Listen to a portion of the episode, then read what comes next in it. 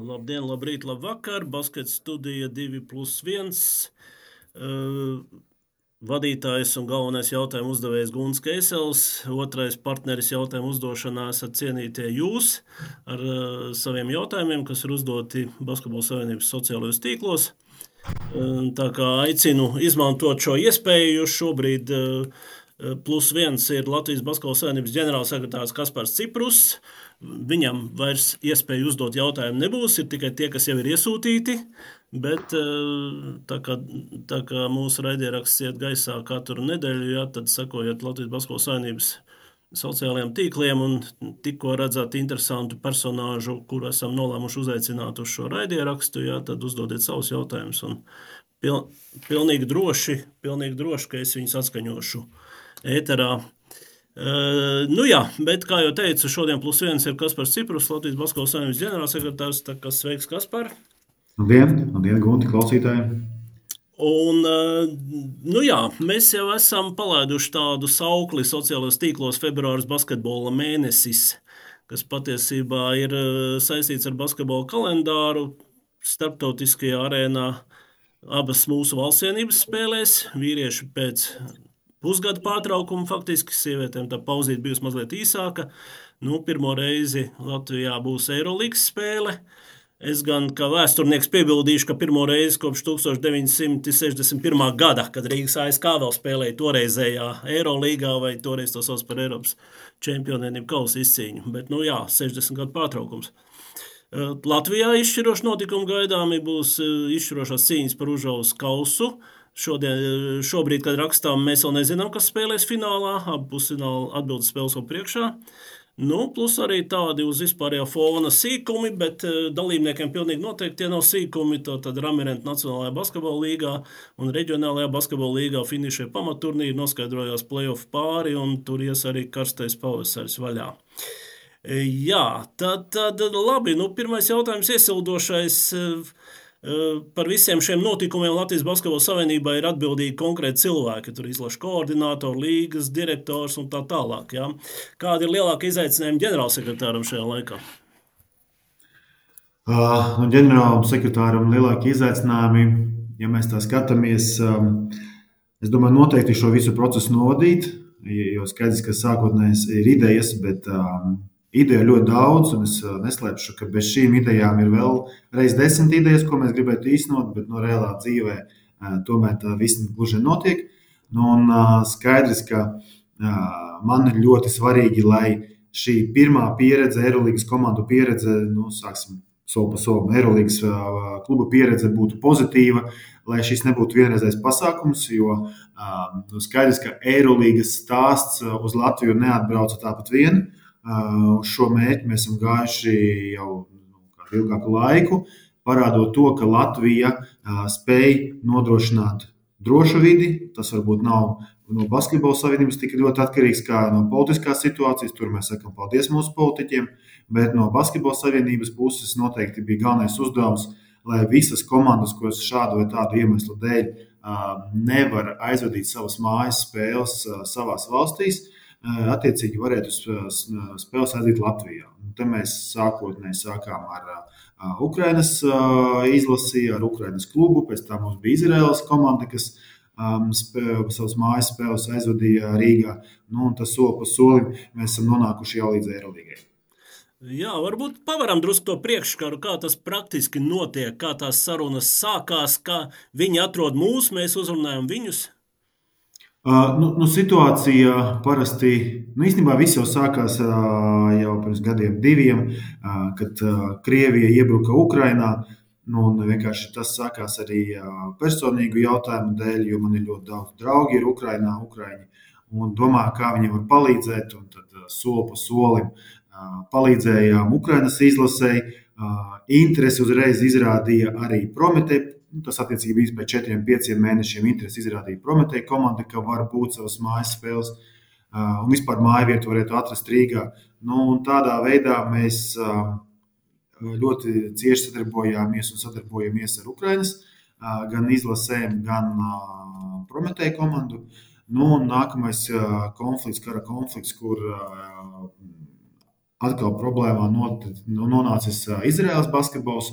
Tur gan sākotnēji mēs paši radīja, teiksim, tā, sūtījām impulsus gan ar vēstulēm, gan komunicējot, ka, nu, ja gadījumā kas, mēs noteikti varam palīdzēt jūsu mājas spēles, Eiropas klubu mājas spēles aizvadīt Rīgā. Nu, un viss beidzās ar to, ka nu, šobrīd arī Eirolandes jautājumā arī Šis gan nebija stāsts, ka Makabī nevar aizdot mājas spēli. Te vairāk tas stāsts, ka Turcijas komanda nevar uzņemt, uzņemt Izraels komandu, bet nu, pār mums jau esat, ir tā, publiskajā starptautiskajā vidē klejo pozitīvas, pozitīvas ziņas, ka mēs to visu varam izdarīt, varam palīdzēt. Un tas viss nonāca līdz tam, ka mums 8. februārī jau pavisam drīz būs pirmā nebūs kā saka, gunta pirmā, bet pēc 70 gadu pārtraukuma atkal būs Eirolandes spēle Latvijā. Jā, bet, nu, respektīvi, Turcijas puse izrāda iniciatīvu. Ja viņi, es saprotu, ka Fenerbahčs bija uzrunājis laikam lietuviešus, viņi, viņi spēlēja ar Makabī komandu uh, Panevežā, tagad FS uzrunāja mūs. Jā, pareizi tā ir. Nu, īsnībā bija tā, ka sākotnēji arī mūsu uzrunāja arī Fenerbahča, bet uz to brīdi arēna Rīga bija aizņemta. Tā kā mēs zinām, ka diemžēl infrastruktūra, es šobrīd nerunāju par arēnām vai olimpiskiem centriem, jo es pieļauju, ka varbūt uz līdzīgiem apstākļiem arī varētu aizvadīt arī ārpus Rīgā, kādā olimpiskajā centrā, bet nu, tur atkal ieslēdzās cits jautājums, ka mums nav infrastruktūra, kas ir attiecīgi viesnīcas, kas varētu nodrošināt tāda līmeņa komandām un spēlētājiem nu, tādu servisu. Tā ir tā nākamā problēma, ar ko varbūt ārpus Rīgas nākotnē, ja kaut ko līdzīgu gribam izdarīt, mēs, noteikti, mēs noteikti saskarsimies. Nu jā, un droši vien kādurā mēs arī tomēr pret zāles ietilpību, jo uh, uh, Pat labam tie biļešu pārdošanas rādītāji jau liecina, ka nu, neviens olimpiskais centrs ārpus Rīgas e, nevarētu uzņemt visus gribētājus. Tur jau ir, ir, ir nu, sasniegts, ceru, man liekas, ka arī... 5000 biļetes vismaz. Jā, jā nu es ceru, ka būs tā, ka pat arēna nevarēs uzņemt visus e, gribētājus, bet, nu, kā tu minēji, jā, šobrīd tas cipars ir, man liekas, nemaldos, 5, varbūt mazliet virs. Tā kā vēl ir 5-6 dienas, ja kādi gribētāji tomēr saprot, ka viņi var aiziet, apmeklēt spēli, tā kā laipni lūgti. Nu, jā, tā var būt viena no problēmām, jo es šobrīd tiešām nemāku pateikt par regulām, kādas ir nepieciešamas minimālai zālē. Bet, bet, bet, bet, nu, arī bet tur ir neaizmirsīts par kopēju infrastruktūru, jo, kā jau minēju, ir ļoti svarīgs jautājums arī par, par viesnīcām, no nu, arī attālumiem, protams, no lidostām. Jā, šādi pasākumi, protams, kaut ko maksā. Jā. Nu, tad ir jautājums, kurš, kurš par ko maksā šajā gadījumā? Uh, šis, protams, ka viss maksā, bet šos visus izdevumus uh, noseks uh, attiecīgi mājnieku komanda, kas ir FS komanda. Līdz ar to par to noteikti nevajag uztraukties. Bet nu, arī ir teiksim, tā gluži sliktā puse, bet ne tik pozitīvā puse arī visa pēļņa aiziet arī Turcijas klubam. Nu, respektīvi, mums, eh, mums ir tāda, tāda nu, publisko attiecību ieguvums, jā, pieredzes ieguvums, bet eh, nu, finansiāli tas ir, kā tagad modīgi teikt, fiskāli neitrāls pasākums. Jā. Viņš ir, viņš ir noteikti fiskāli, priekš Latvijas Basketbola Savienības viņš būs fiskāli neitrāls, bet es domāju, nevajag uzreiz skatīties, kur mēs vairāk varam nogrābt vai nopelnīt. Ir pirmkārt, nākamā līmenī sevi jāpierāda, ka mēs piederam šim līmenim, nu, un tad tālāk skatīties situācijas. Nu jā, viena lieta ir organizatoriski piederēt, un Latvija reiz vien ir pierādījusi, ka mākam noorganizēt visu. Tas attiecas ne tikai uz basketbolu, jā, bet eh, nu, te ir jautājums arī no malas, jā, cik Latvijas basketbols ir tālu no šī līmeņa. Pēc cik gadiem Latvijai varētu būt savs Eirolandes klubs. Ik pa brīdim jau šī tēma tiek cilāta. Nu, viņi ir, negribu teikt, ka karsta, bet nu, silti viņi ir. Nu, es domāju, ka šis jautājums noteikti uh, ir atkarīgs no tā, vai kāds uh, pēkšņi vai pēc kāda ilgāka laika varētu parādīties uh, ietekmīgs vai bagāts cilvēks uh, no privātā sektora, jo, kā mēs skatāmies pēc uh, prakses, uh, nevienā rietumē Eiropas vai Ziemeļa Eiropas valstī, nu, ka Ziemeļa Eiropās varbūt tikai Žalgiris ir, nekur klubs nav finansēts vai dibināts caur federāciju. Tas, tas praktiski nav iespējams mūsdienās. Līdz ar to tam ir jābūt noteikti privātai inicitīvai. Un, protams, ka mēs ļoti, ļoti gaidām, kad kaut kur meklējam, kad varētu parādīties kāda cilvēks, cilvēku grupa, kuri varētu attiecīgi tādam līmenim būt gatavi. Bet nu, mēs arī saprotam vienu citu lietu, ka neviens mums vēl kādu nedos. Lai tiktu Eirolandā, tur ir vairāki priekšnosacījumi, kas ir jāizdara. Un noteikti kā viens no galvenajiem būtu jāvinē, ja nemaldos, Eiropas vai Champions Maskavas Champions League nevar tikt līdz Eiropas. Kā, Eiropas kausa, jā. Eiropas kausa, kā, nu, tas ir nākamais stāsts. Sākumā ir jāslēdz finansējums uz Eiropas, jāvina Eiropas, kā mēs redzam, to pat Prometējs ar ļoti lielām iespējām. Ne tik viegli ir izdarāms, un viņiem vēl nav tas sanācis izdarīt. Kā, nu, nav tā, ka mēs gribam un mums kāds dos vietu. Tā, tā, tā situācija, diemžēl, nenotiek vai par laimi. Nu, jā, kamēr klubu sacensībā šis augstākais līmenis ir tāds nu, sapnis šobrīd, valstsienības līmenī faktiski tas augstākais līmenis jau tika sasniegts. Ja šovasar piektā vieta pasaules kausā, un tagad, tagad, kas ir interesanti, es skatījos FIBAS mājaslapā, tagad piesakot februāra beigās gaidāmās Eiropas čempionāta kvalifikācijas turnīru spēles. Nu, kā viena no top spēlēm tiek izvirzīta mačs kas gan būs mums izbraukumā eh, Saragosā, ja, Spānija, Latvija. Pieminot šo te fonu, ja, ka tieši latvieši bija tie, kas eh, noņēma pasaules čempioniem kroni, atstāja viņus ārpus ceturtajā finālā, un tagad tur viss tas revanšu motīvs skan un tā. Ja. Ir patīkami, vai ne, kaut ko tādu lasīt.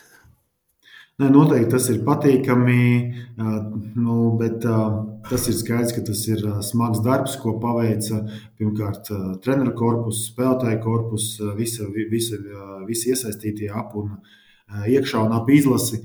Bet es domāju, tagad mēs saskarsimies ar daudz grūtākām lietām, jo viens ir uzlikt tur, kur to nekad neesi bijis, otrs jautājums ir tur augšā noturēties. Un tagad skaidrs, ka um, kā tu pareizi pieminēji, gan mūsu sabiedrība, gan arī starptautiskā sabiedrība mūs jau sāk uh, uztvert par uh, nu, diezgan lieliem, lieliem spēlētājiem. Nu, līdz ar to ir ļoti, ļoti svarīgi pierādīt, ka mēs piedaram šai sabiedrībai, ka mēs esam daļa no šīs sabiedrības.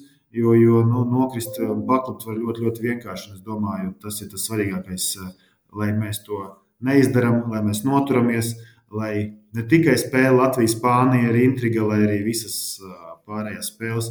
Mēs vairs neejam kā otrais numurs, bet nu jau ejam kā pirmais. Tas ir ļoti, ļoti svarīgi, manuprāt. Mm, jā, un droši vien, ka no otras puses ir svarīgi arī īpaši, īpaši skatītājiem, līdzjutējiem, basketbola cienītājiem saprast, ka, saprast, ka teiksim, Franciju, Spāniju, Strīpiņā, Itāliju, Lietuvu, kas tur vēl pa vidu bija Brazīlija, tāda, tāda uzvaru sērija tomēr būtu unikāla jebkurai pasaules komandai.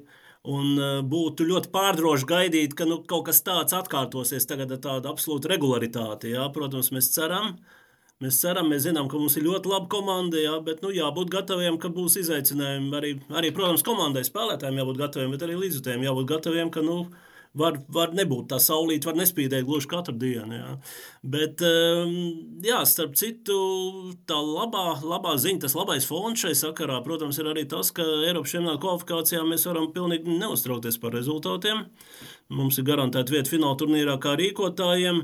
Un eh, šai ziņā, kāda vispār ir, ir bijusi runa ar treneru Bankī par tādu stratēģiju, kā viņš domā izmantot šīs spēles, uh, Jo skaidrs, ka par uzvaru jācīnās katrā valstsvienības mačā, jā, bet nu, te ir iespēja arī paskatīties mazliet nākotnē. Tā ir skaidrs, kāda būs akcenta Lukam. Uh, nu, mums federācijā ir ļoti skaidri nodalītas darbības jomas, un mēs kā federācijas darbinieki nejaucamies treneru darbībā, mēs pilnībā viņam uzticamies. Un kā mēs redzam, pēc pagājušā pasaules kausa tas simtprocentīgi attaisnojās. Man liekas, tas ir mazliet nepareizi, ka dažreiz klubos prezidents vai, vai, vai kāds cits no vadības iejaucās. Tas, tas kopējais darbs nevienmēr atalgojas ar labiem rezultātiem. Bet šī gadījumā, protams, mēs ar Luku komunicējam tā komunikācijas līmenī, un es domāju, tas ir jebkuram skaidrs, ka šīs spēles, kas ir oficiālās spēles kvalifikācijā, mums nav tik liela nozīme, kā tas bija iepriekšējā posmā, bet nevar nenovērtēt arī, arī, arī šo spēļu nozīmi, jo mums ir svarīgi krātās uzvaras. Kā jau minēju, mums ir svarīgi pierādīt katrā spēlē, katrai komandai, ka mēs piederam nevis tā, ka mēs vienreiz uzliecām un tagad kritīsim lejā, ka tās spēles mēs varam uzvarēt arī jebkuru sastāvu, ko mēs pierādījām, bet mēs arī varam arī tās spēles, kas varbūt mums nav tik nozīmīgas, arī, arī, arī paņemt. Jo, nu, tas rada tādu mikroklimatu uzvarētāju domāšanu. Tas man ļoti svarīgi. Un otrs, uh, ir ļoti labi tas, ka šīs spēles varbūt nav ar tik lielu uh, nozīmi, bet īstenībā viņas ir liela nozīme, jo pirms svarīgajām olimpiskās kvalifikācijas turnīra mēs nevarēsim pārbaudīt, tik, veikt tik ļoti lielu uh, pārbaudi, kā mēs to darījām, un, un treniņu procesu, kā mēs to darījām uz pasaules kausu. Līdz ar to šeit uh, šīs divas spēles noteikti būs kā sava veida arī uh, treniņu process, jau, jau, jau gatavojoties uz Olimpisko kvalifikācijas turnīru. Nu jā, tā tad vēlreiz atgādinu, 22. februārī spēle Saragosā ar Spāniju. To redzēsim Latvijā, palikušie redzēsim televīzijā. Televizora ekrānos, un pēc tam 25. februārī spēle Latvija-Slovākija. Nu, labākās vietas ir izķertas jau, bet nu, biļetes vēl ir. Jā, tā kā iespēja izbaudīt valstsvienības spēļu gaisotni pēc tāda pusgada pārtraukuma vēl, vēl joprojām katrs pats sev var nodrošināt. Um, Līdz tam arī Latvijas sieviešu valstsvienības spēlēs. Tātad šī atliktā spēle ar Izraelu, kas novembrī nevarēja notikt drošības apsvērumu dēļ, viņa notiek 11. februārī. Uh, Rimī Olimpiskajā centrā arī biļetes vēl ir pieejamas. Uh, nu, tur meitenēm laikam ir skarbāki apstākļi. Tur skaidrs, ka jāuzvar, lai izcīnītu ceļu zīmu uz Eiropas čempionāta fināla turnīru. Tur nekas nav garantēts, vai ne? Nu jā, nu divus čempionātus ir grūti nopirkt, tāpēc mēs šoreiz prioritāti likām uz džekiem. Meitenēm, diemžēl, šoreiz būs pašām jāizcīna. Bet, ja runājam nopietni, skaidrs, ka šīm spēlēm būs pavisam cita cena. Tur jāiet neko vairs taustīties vai, vai, vai baigi tur mēģināt kaut ko savādāk. Nevajag, ir jāiet ar optimālo sastāvu, jāiet uz uzvaru. Bet šeit es gribētu pieminēt vēl vienu lietu, ka šis ir vēl viens stāsts, kur mēs atkal palīdzam kādai no komandām, kura nevar aizdīt mājas spēles. Uh, Izraels un īrijas uh, spēle arī tiks aizdīta Latvijā. Tā kā Latvija izveidojusies par tādu kā, um, negribas teikt, uh, gluži basketbola bēgļu nometni, bet, uh, nu, bet uh, nu, jā, mēs uh, darām visu iespējamo, lai pēc iespējas vairāk augsta līmeņa basketbols, kurš nevar notikt savās uh, attiecīgi tajās savās mājās, viņš notiktu Rīgā. Kā, bet, jā, par runāt par izlases spēli, tad noteikti šī spēle nekādām mm, treneru tur izmēģinājumiem nevajadzētu būt. Ir jāmācās uz maksimālo klapu. Es domāju, ka mums ir šobrīd ļoti labi parādīja gan TTT Eiro kausos, gan arī mūsu ārzemnieces, kuras spēlē ārzemju klubos, aizvada labas sezonas. Ir ļoti viss pamatoti cerēt, ka mums viss sanāks un būs uzvara. Jā, nu, sieviešu valstsvienības kandidātu saraksts ir jau publicēts, 16 spēlētājs. Nu, teiksim, no manas viedokļa mazliet garlaicīgi, jo tur viss bija visi prognozējums, faktiski visas labākās ir ierindā. Un, jā, skatīsimies, ko treneris Gulbis izvēlēsies. Kādu 12, jā, bet pilnīgi noteikti 12 būs arī kāda no jaunajiem spēlētājiem, jo pirmkārt viņi tur ir daudz, un otrkārt viņas gan TTT sastāvā, gan arī ārzemēs sevi parāda labi. Uh, Un, nu, tas varbūt arī varētu būt eh, tāds, tāds aspekts, kas tagad jāatcerās, jo skaidrs, ka mēs kvalifikācijā esam ļoti smagā grupā ar Francijas izlasi, ar izteikti favorīti, līdz ar to jācīnās nu, būsim realisti. Jācīnās, protams, par pirmo vietu, bet, bet reāli ir otrā vieta ar labu bilanci, jā, ko vajadzēs, vajadzēs katrā mačā nodrošināt. Bet, jebkurā gadījumā, es domāju, ka komandai ir perspektīva tieši, tieši ņemot vērā jauno spēlētāju īpatsvaru. Jā, tur ir vajadzīga jāiekrāj pieredze, mazliet rūdījums, jā, bet, bet nu, sieviešu valsēnības stāsts noteikti turpināsies arī arī nākamajos gados, lai arī, lai arī nu, jārēķinās dzīvi, dzīvi, jārēķinās, ka dažām spēlētājiem tomēr šis varētu būt arī pēdējais, pēdējais Eiropas čempionāta cikls. E, jā, labi, no augstajiem plauktiem mazliet zemāk e, užaus kausa fināls. būs Jālgavā, kas man šķiet izaicinoši. Pēc tam, kad pirmie divi turnīri, pirmo divu turnīru finālspēles bija Ventspīlī Liepājā, piedalījās mainieku komandas. Bija milzīga ažiotāža, gan Ventspils Olimpiskais centrs, gan Liepājas Olimpiskais centrs bija pārpildīti. Nu, kā tev skatoties, kā tev šķiet, cik liels cerības, ka Jālgavā sagaidīsim tādu pašu ažiotāžu? Nu, es domāju, ka šeit ir uh, tāds vēl viens derbijs, ne tikai basketbola ziņā, bet uh, mums ir nomainījies ir arī uh, Latvijas basketbola līnijas direktors. Es ļoti ceru, ka jaunais direktors varēs ar savām jaunām idejām un ambīcijām pārspēt, jo tomēr Kristaps Čēnoks ir uzlicis diezgan augstu latviņu, kā tu pareizi minēji, gan Ventspīlī, gan Liepājā. Bija ļoti labi norganizēti, pie pilnām tribīnēm, interesantas spēles. Bet es domāju, ka galvenais ir tas, ka Kauss, Latvijas užos kauss ir tā, ļoti labi iedzīvojies basketbola sistēmā. Viņš ļoti labi papildina esošo visu, visu, visu komandu iesaisti, un tur tās spēles ir ļoti interesantas, sākot no pašas apakšas. Katru reizi mēs gaidām, vai kāda no tā, trešā līmeņa komandām pārspēs otro līmeni, vai kāda no otrā līmeņa parādīs zobus pirmajā augstākās līgas komandām. Tas ir ļoti, ļoti interesanti. Un, es domāju, ka pirms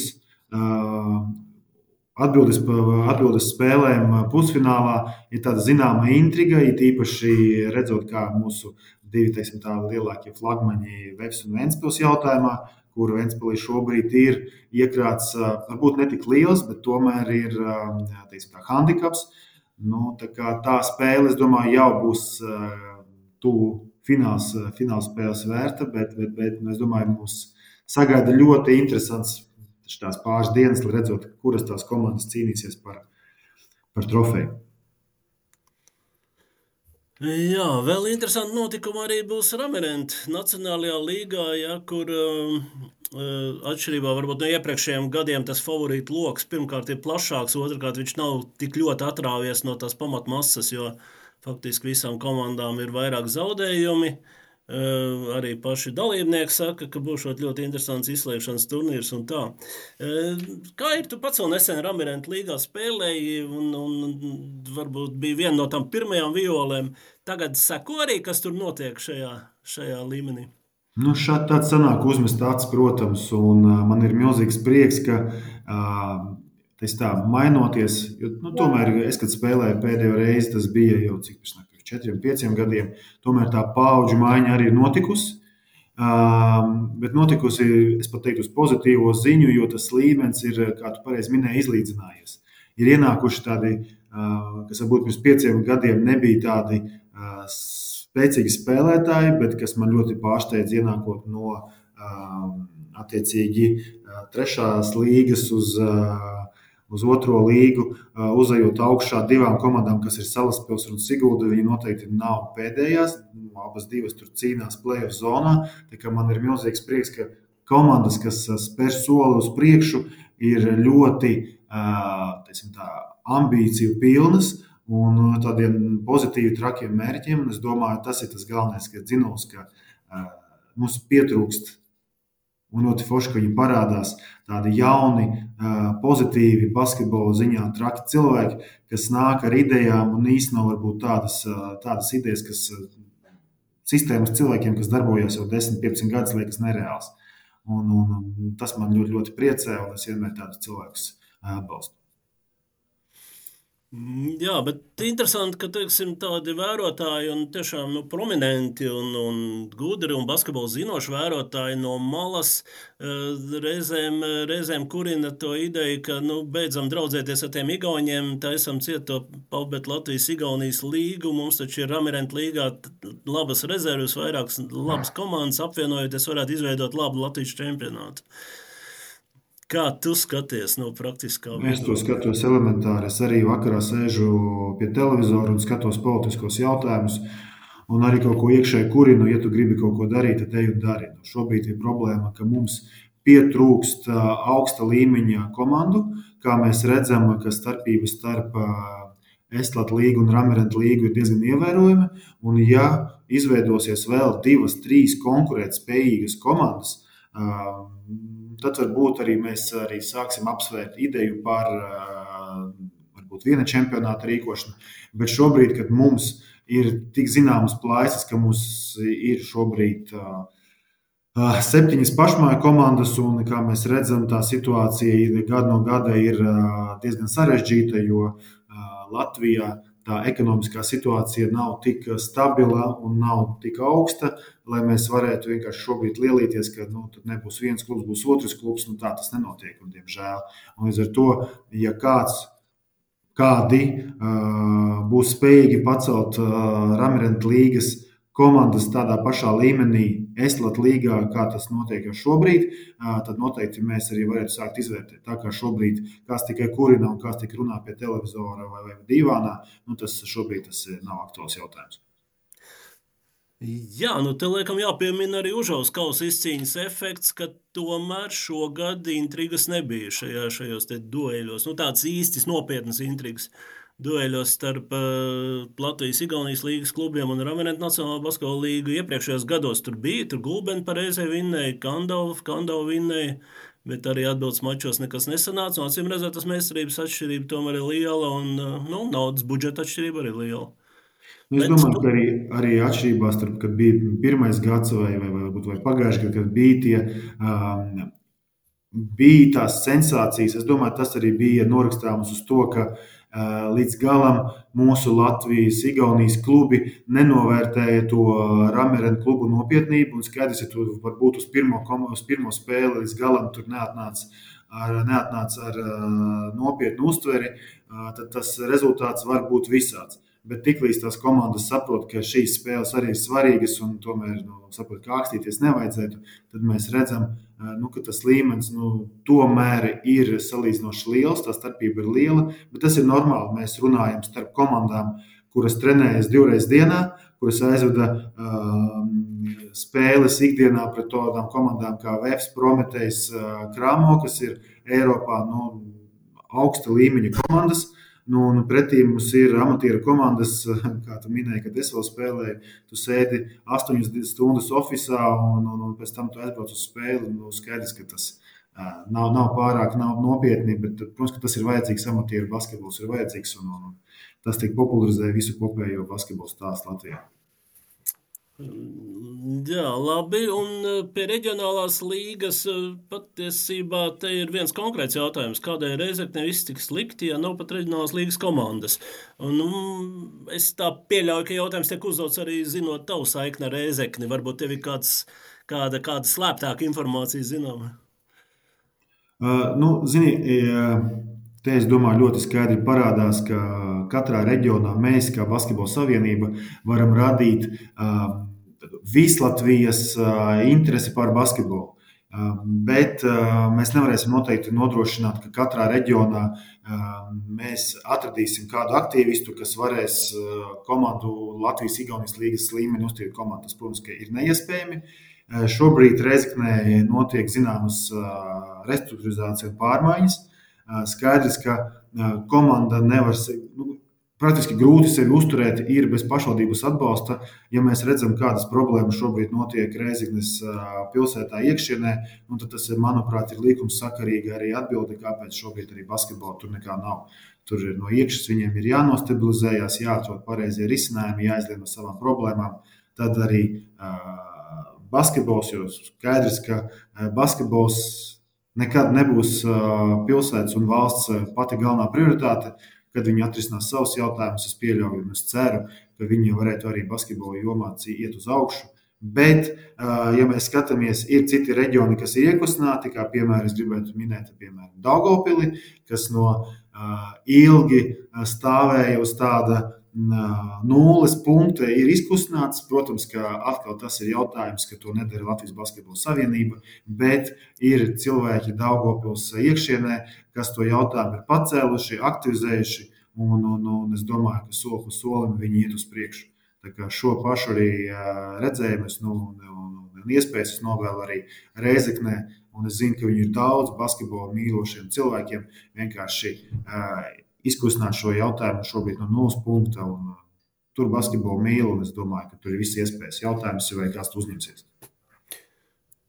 Labi, nu, ja pieskāries drusku politiskiem aspektiem, par politiku arī paturpināsim. Ja pavisam nesen publisko telpu pāršalts uzjundīja, dažus sajūsmināja, dažus nokaitināja ziņa, ka ir piešķīrusi valsts vairāk nekā 2 miljonus olimpiskā kvalifikācijas turnīra rīkošanai. Nu, kā tad ir? Tāms ir sastādīts, kam aizies lielākā daļa no šīs naudas. Lielākā daļa no naudas aizies, nevis lielākā daļa, visa nauda aizies organizatoriskiem jautājumiem. Protams, ka lielāko, kuri lielākie bloki, kas to visu sastāv, tas ir cilvēku resursi. Jo skaidrs, ka ja mēs gribam veidot amatieru līmenī pasākumu, to mēs varam darīt uz entuziasma un brīvprātīgajiem, bet, ja šeit mēs runājam par profesionālo līmeni, tad mums ir jāpieslēdz uh, kvalitatīvi, kvalitatīvi, kvalitatīvi speciālisti no vietējā tirgus. Nu, skaidrs, kā mēs ļoti labi saprotam, ka speciālisti nemaksā lēti. Otrs bloks tas noteikti ir infrastruktūra, kas ir gan arēna, gan arī olimpiskais centrs, lai to visu var nodrošināt. Tās ir viesnīcas, un tā kā mēs rīkojam, kā jau minēju, amatieru čempionātu, bet mēs runājam, rīkojam olimpiskos kvalifikāciju, olimpisko kvalifikāciju, tad mums arī ir FIBA standarti, standarti tie visaugstākie, kur mums prasa, prasa attiecīgi vislabāko dzīvošanu. Tas ir piedzvaigžņu vai četru plus zvaigžņu viesnīcas visām komandām izmitināšana, un tie mēs saliekam visus tos ciparus plus vēl transportu, nu tad mēs saprotam, ka tā summa nav maza. Bet, ja mēs paskatāmies arī visus lielos pasākumus, kas tiek rīkoti, nu tad tā summa plus mīnus ap to ciparu arī grozās. Ja mēs gribam lielus pasākumus izbaudīt pat Latvijā un būt daļa no tā stāsta, nu tas maksā nemazu naudu. Uh, Jā, par, par nu jā, tātad stāsts par to, ka nav jābaidās no lielām izmaksām, drīzāk jābaidās no tā, ka nav, nav ieņēmumu pretī. Jā, šai ziņā atgādina, ka biļešu tirdzniecība sāksies 6. martā, tas ir iepriekš jau paziņots, tā arī, tā arī notiks. Nu, nāks tuvāk, nāks tuvāk, būs precīzi informācija, jā, bet visticamākais, ka tie biļešu, biļešu tirdzniecības eh, kanāli tie paši, kas parasti. Nu, savas priekšrocības būs sastiem spēlētājiem, jā, kā tas arī basketbolā laikam pēdējā laikā ir ierasts, jā, vai nu tur būs ātrāk duska informācija, vai, vai tā, tā kā, tā kā sakojiet, sakojiet eh, Basketbola savienības informācijā, Basketbola savienības mm, sociālajiem tīkliem, Eh, bet, eh, nu jā, Olimpiskās kvalifikācijas sakarā parādījās arī, arī aspekts, kas pēdējā laikā gan drusku tā kā pieklusis, bet, bet, bet nu, tomēr. Ja mēs runājam par, par kvalifikāciju uz Olimpiskām spēlēm, bet nu, vēl nav īsti skaidrs eh, par startēšanu Olimpiskajās spēlēs. Ja, kāda, kāda, ir šo, kāda ir vispār kopumā Basketbola savienības politika šai ziņā? Nu, es domāju, ka Latvijas basketbola savienības politika ir uh, skaidra, un to mēs esam jau, jau, jau darījuši un pierādījuši uh, jau gada griezumā.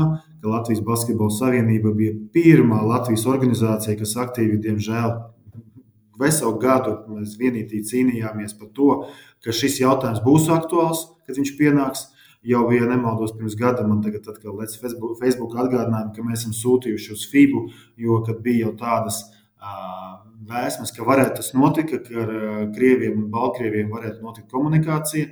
Mēs veidojam eh, koalīciju ar savām tā, līdzīgi domājošām valstīm, kas ir eh, Baltijas valstis, Ziemeļvalstu bloks, Polija, Ukraina, un izdarījām visu maksimālo, lai attiecīgi komandu sporta spēlēs Krievu un Baltkrievu nebūtu. Līdz ar to man visu laiku nu, tas liekas tāds, tāds smieklīgs jautājums, ir, ko darīs basketbols, ko darīs basketbols. Basketbols izdarīs jau visu, lai viņu nav. Es domāju, šeit ir jāgriežas ar jautājumu pie tām federācijām, kuras nav izdarījušas savus mājas darbus, ko viņas domā darīt, jo, jo, jo ir daži sportisti, kuri ir kvalificējušies. Un ir zināms, ka viņiem droši vien būs jāpiedalās sacensībās pret attiecīgi nu, neitrālajiem sportistiem. Kā, bet, ja runājam par konkrēti par basketbolu, es tik tālu par Olimpiskām spēlēm skriet negribu uz priekšu. Mums ir savi uzdevumi, mums ir jākvalificējas gan 3x3 lauciņā, gan arī Olimpiskā kvalifikācijā. Un tad, kad mēs to būsim izdarījuši, tad mēs arī domāsim tālāk. Šobrīd negribas runāt par tām lietām, kuras šobrīd mums nav aktuālas. Nu jā, jo jāatgādina komiskās kvalifikācijas sacensības visos sporta veidos, bet basketbolā konkrēti rīko Startautiskā basketbola federācija, kur ir bijusi ļoti konsekventa, ne uzreiz, bet tomēr pēc zināmas pauzes, bet bijusi konsekventa savā rīcībā. Ja Krievijas, Baltkrievijas komandas nepiedalās, joprojām nepiedalās, un jācer nepiedalīsies arī, arī kamēr turpināsies nu, šī agresija un nebūs rasts Ukrainai pieņemams risinājums. Jā, tā kā, tā kā jā, un uz FIBAS, FIBAS turnīriem arī 3 pret 3 izlase tagad ir sākos treniņus. Starp citu, jā, vēl viens aspekts, ko es eh, nepieminēju sākumā, arī viņiem būs pirmās pārbaudas spēles, pirmie pārbaudas turnīri jau tagad februārī. Mm, nu, skatīsimies, kādā sastāvā komanda spēlēs. Tas arī, es domāju, ka treneris Raimons Feldmans ir interesanti izaicinājumi priekšā, jo Skaidrs, ka mūsu olimpiskie čempioni joprojām ir kondīcijā, joprojām ir pilna apņēmības azarta, ja, bet nu, tas jaunais gals viņus spiež. Un tad skatīsimies, kā tur būs tā iekšējā konkurence, kā tur, kā tur tas viss risināsies, notiks. E, jā, bet e, vēl, vēlreiz drusku atgriežoties pie tās politikas, nu, tikko ir pieņemts likums, kas, kas ar likumu aizliedz Latvijas komandām spēlēt. Es saprotu, ka basketbolā tas nav, paldies Dievam, aktuāli vispār šī izvēle. Jā, bet nu, dažās sporta spēlēs ir aktuāli, jo Krievija laikam nav pielaista vēl nekur, bet Baltkrievija futbolā taisās spēlēt starptautiskajos mačos. Tā, protams, ir futbolists problēma, jā, bet, bet nu, tā. Nu, šeit es gribētu uzteikt varbūt sadarbību starp futbolu, jo jā, man nācās komunicēt attiecīgi arī ar, ar, ar politisko varu, un man ir zināmi signāli, ka tas bija arī futbola federācijas vēlme. Uh, lai kaut kas tiktu bīdīts uz priekšu. Es šeit gribētu uzslavēt gan Futbola federāciju, gan varbūt arī Saimnes sporta apakškomisiju un Dāvidu Daugavieti. Jo skaidrs, ka federācijas mazās federācijas nevienmēr var noteikt toni starptautiskās federācijas. To arī jāapzinās, tā ir tā realitāte. Un man ir prieks, ka dažas federācijas jau sāk saprast, ka, ja viņas nevar pašas no to visu atrisināt, ka viņas griežās pie valdības un mēģina atrast ko kopējo valodu un kopīgus risinājumus. Komandām tas tika atrasts, tika risināts. Mans aicinājums būtu atkal to darīt arī individuālajām federācijām, kuras pašas nespēja to, to, to, to īstenot, griezties pie valdības, kopīgi sēsties pie galda un domāt, kā mēs to varam izdarīt, lai tā bumba, kas veļās, nu, nav tā, ka viņi pārvaļ visu sportu. Skaidrs, ka ja mēs ļausim un pasīvi darbosimies kaut kādā sfērā, pat vismazākajā lauciņā, un pielēdīsim to, to krievu vai baltkrievu darboties attiecīgi kaut kādā starptautiskajā vidē, nu, tas mazais pirkstiņš noteikti var laiku palikt par roku. Es, tas būtu mans aicinājums attiecīgi tām federācijām, kuras pašas nevar nevis šobrīd aktīvi bļaustīties par kaut kādiem citiem jautājumiem, bet atrisināt šo, manuprāt, tik ļoti svarīgu jautājumu. Uh, jā, labi. Vēl daži personiski jautājumi arī ienākuši no klausītājiem. Kas ir pats izaicinošākais strādājot Basketbola savienības ģenerālsekretāra amatā? Nu, es domāju, ka visizaicinošākais ir tas, ka Latvijas basketbols ir izaudzis tik liels, ka Kad es, piemēram, spēlēju, man liekas, nu, kas tur basketbola savienībai, tur ir tikai viena izlase, labi, šur, tur ir sieviešu izlase, parādās tur tas, bet tas lauks ir tik liels, ka to vienā minūtē ir jārisina izlases jautājums, pēc tam to pēkšņi parādās tur jaunatnes jautājumi, un tur visu laiku ir jāpārslēdzas un jābūt fokusā par ļoti lielo saimi, jo, lai nu kā kāds domātu, Mums ir jārēķinās ar 8000 bērnu, kas sporto. Mums ir amatieru klubi, mums ir profesionālie klubi, Mums ir tagad izveidojusies 3x3 kustība, mums ir ļoti cieša sadarbība ar ratiņbasketbolu.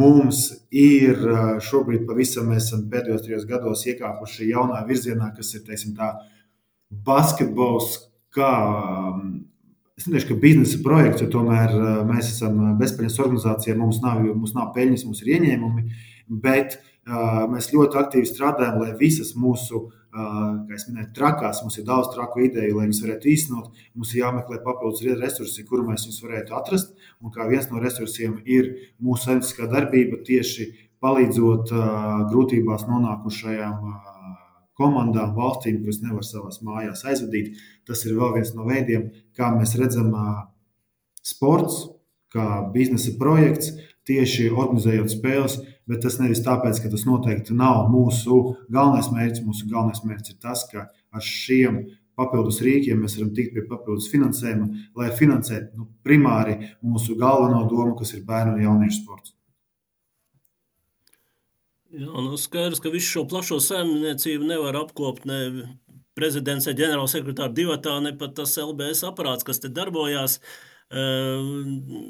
Jau Vējoņa kunga vēlēšana programmā gan pirms četriem gadiem, gan arī tagad bija uzsvars uz tādu plašu sabiedrības, basketbola sabiedrības iesaistu, un, un kas īstenojas caur basketbola savienības komisiju darbu. Uh, Ehm, nu, kā ir komisijas mazliet restartētas ehm, pēc, pēc vēlēšanām, ehm, ir, ir, kāda ir iespēja teiksim, par pirmajām aktivitātēm?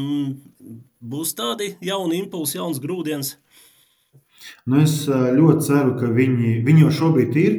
Svarīgi, lai viņi vienkārši neapstājas, jo skaidrs, kā jau pirms tam minēju, ja cilvēks strādā 15, 20 gadus vienā sistēmā, nu, mazliet viņš no, tā, jau iesakņojas un viņam liekas, idejas, kuras var īstenot, viņš īstenot, kuras nevar, viņš nevar īstenot, bet nevienmēr tās trakās neīstenojamās idejas nevar īstenot. Tā kā mēs esam ļoti priecīgi, ka nāk jaunie cilvēki ar jaunām idejām, bet nu, galvenais ir tas, ka nevajag tikai spļaut idejas, viņas vajag pašiem arī īstenot. Un tas ir ļoti, ļoti labi, ka mums arī reģionos ir ļoti daudz basketbola mīlošu un aktīvu cilvēku, kuri īsteno tā, viņu lokā iespējami atrisināmās problēmas. Nu, no tā basketbols tikai aug un attīstās. Mēs šeit mēģināsim sapņot, un veidot un attīstīt lielos plānus, bet paralēli mēs noteikti neaizmirsīsim, kā jau minēju, piemēram, Dārgopilīm, kur ir tikai spēr pirmos soļus. Mēs noteikti palīdzēsim tiem aktīvistiem, tiem pozitīvi trakajiem basketbola cilvēkiem, soli pa solim tiekties uz lieliem, lieliem pēc iespējas augstākiem sapņiem un mērķiem. Jā, konkrēts jautājums. Tavs ieteikums vecākiem, kas nevar samierināties, ka viņa bērni netiek jauniešu izlasēs? Es domāju, tā ir vecāku problēma, nevis bērnu problēma. Jo, ja tu netiec uz 16 izlasē, ir ļoti daudz piemēru, kur mūsu ļoti augsta līmeņa spēlētāji ir netikuši. Nu, kaut kā jāsaka, ka Krista Porziņa nemaldos. Viņš nespēlē uz 16 izlasē.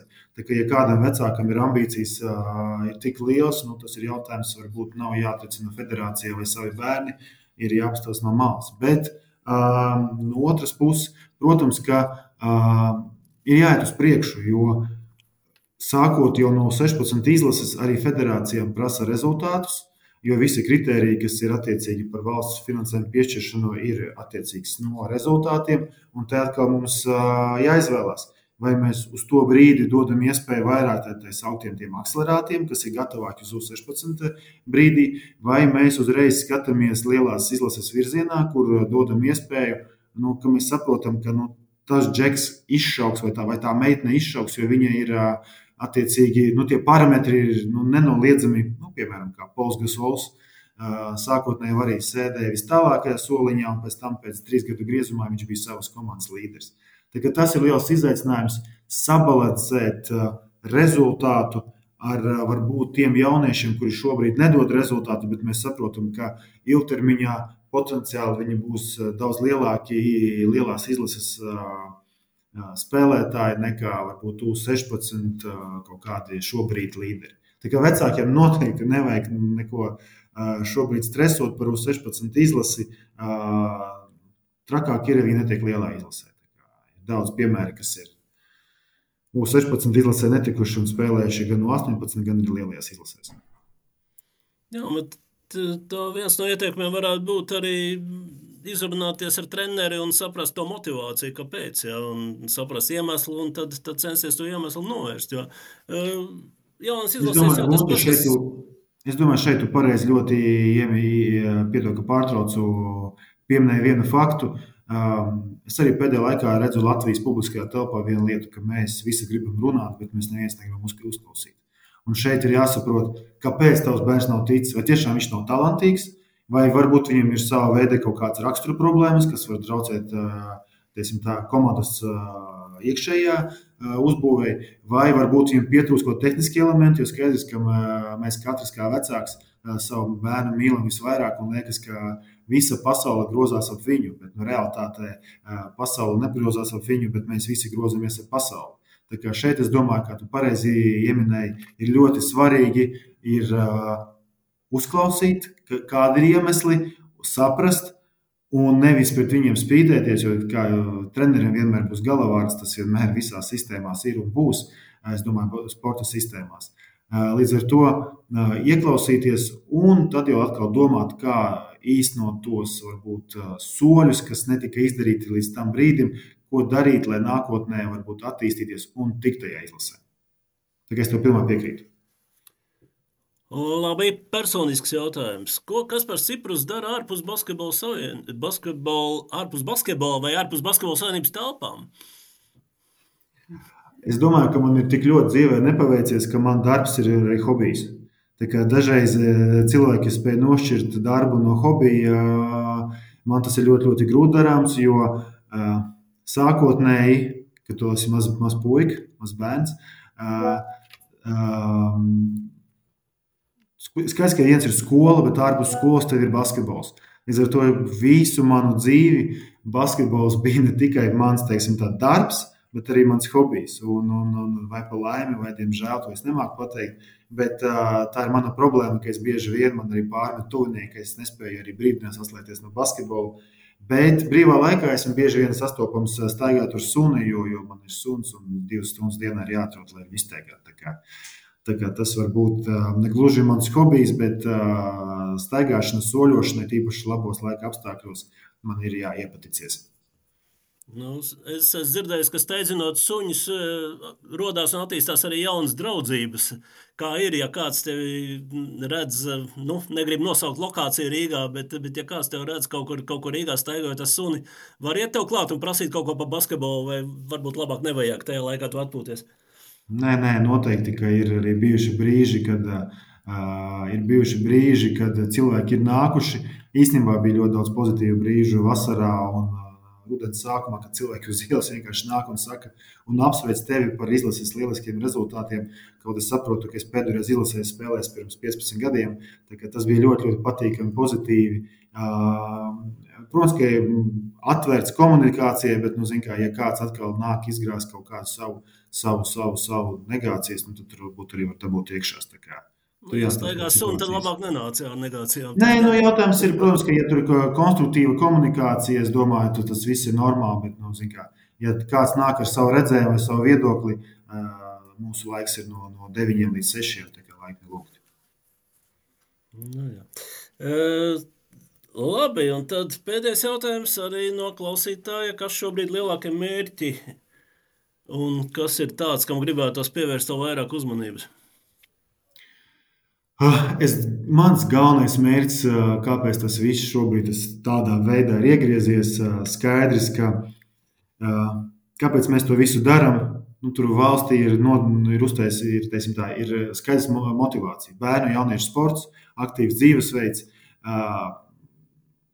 Bet Es joprojām uzskatu, ka to nevar izdarīt bez mūsu augstiem sasniegumiem. Ja nebūs tādu augstu sasniegumu, kā ir bijis 2003. un 2023. gads, mūsu gads, kad, jo, nu, man liekas, varbūt es varbūt atkal esmu varbūt pārāk daudz savā burbulī, bet tikai divas lietas ir tik ļoti vienojušas, varbūt negaidīt. Jo skaidrs, ka arī vieto, vieno arī dziesmu svētki, bet dziesmu svētkus mēs plānojam. Bet tā divas lietas, kas ir tik ļoti vienojušas Latvijas tautu, tas ir uh, sagaidīšana pie brīvības pieminiekļa hokeistus.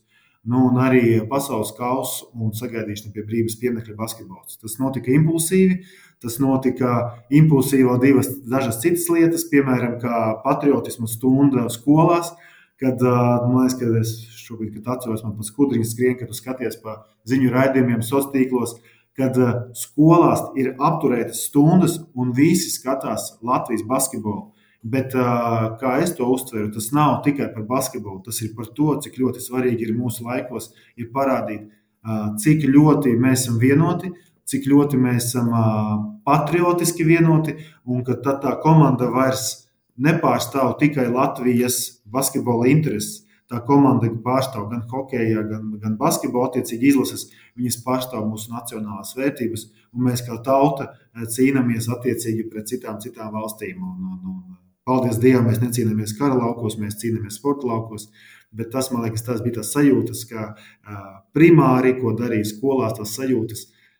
Sports, nacionālās vērtības, tas ir tas, ko lēnām soli pa solim mēs ejam un ko mēs gribam sasniegt, lai mūsu sportiskās vērtības, nacionālās vērtības caur sportu paliek lielāks un lielāks.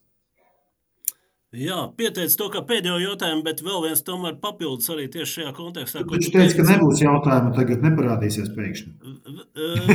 Nav no, pēkšņi, viena bija izlaidis, bet labi, ka tā, jo tagad beigās iederās tieši. Kas Latvijai pietrūk, lai būtu top 3 komanda pasaulē? Un es vēl papildināšu, vai tu redz potenciālu, ka mēs varam tādu būt jau šogad, nākamgad?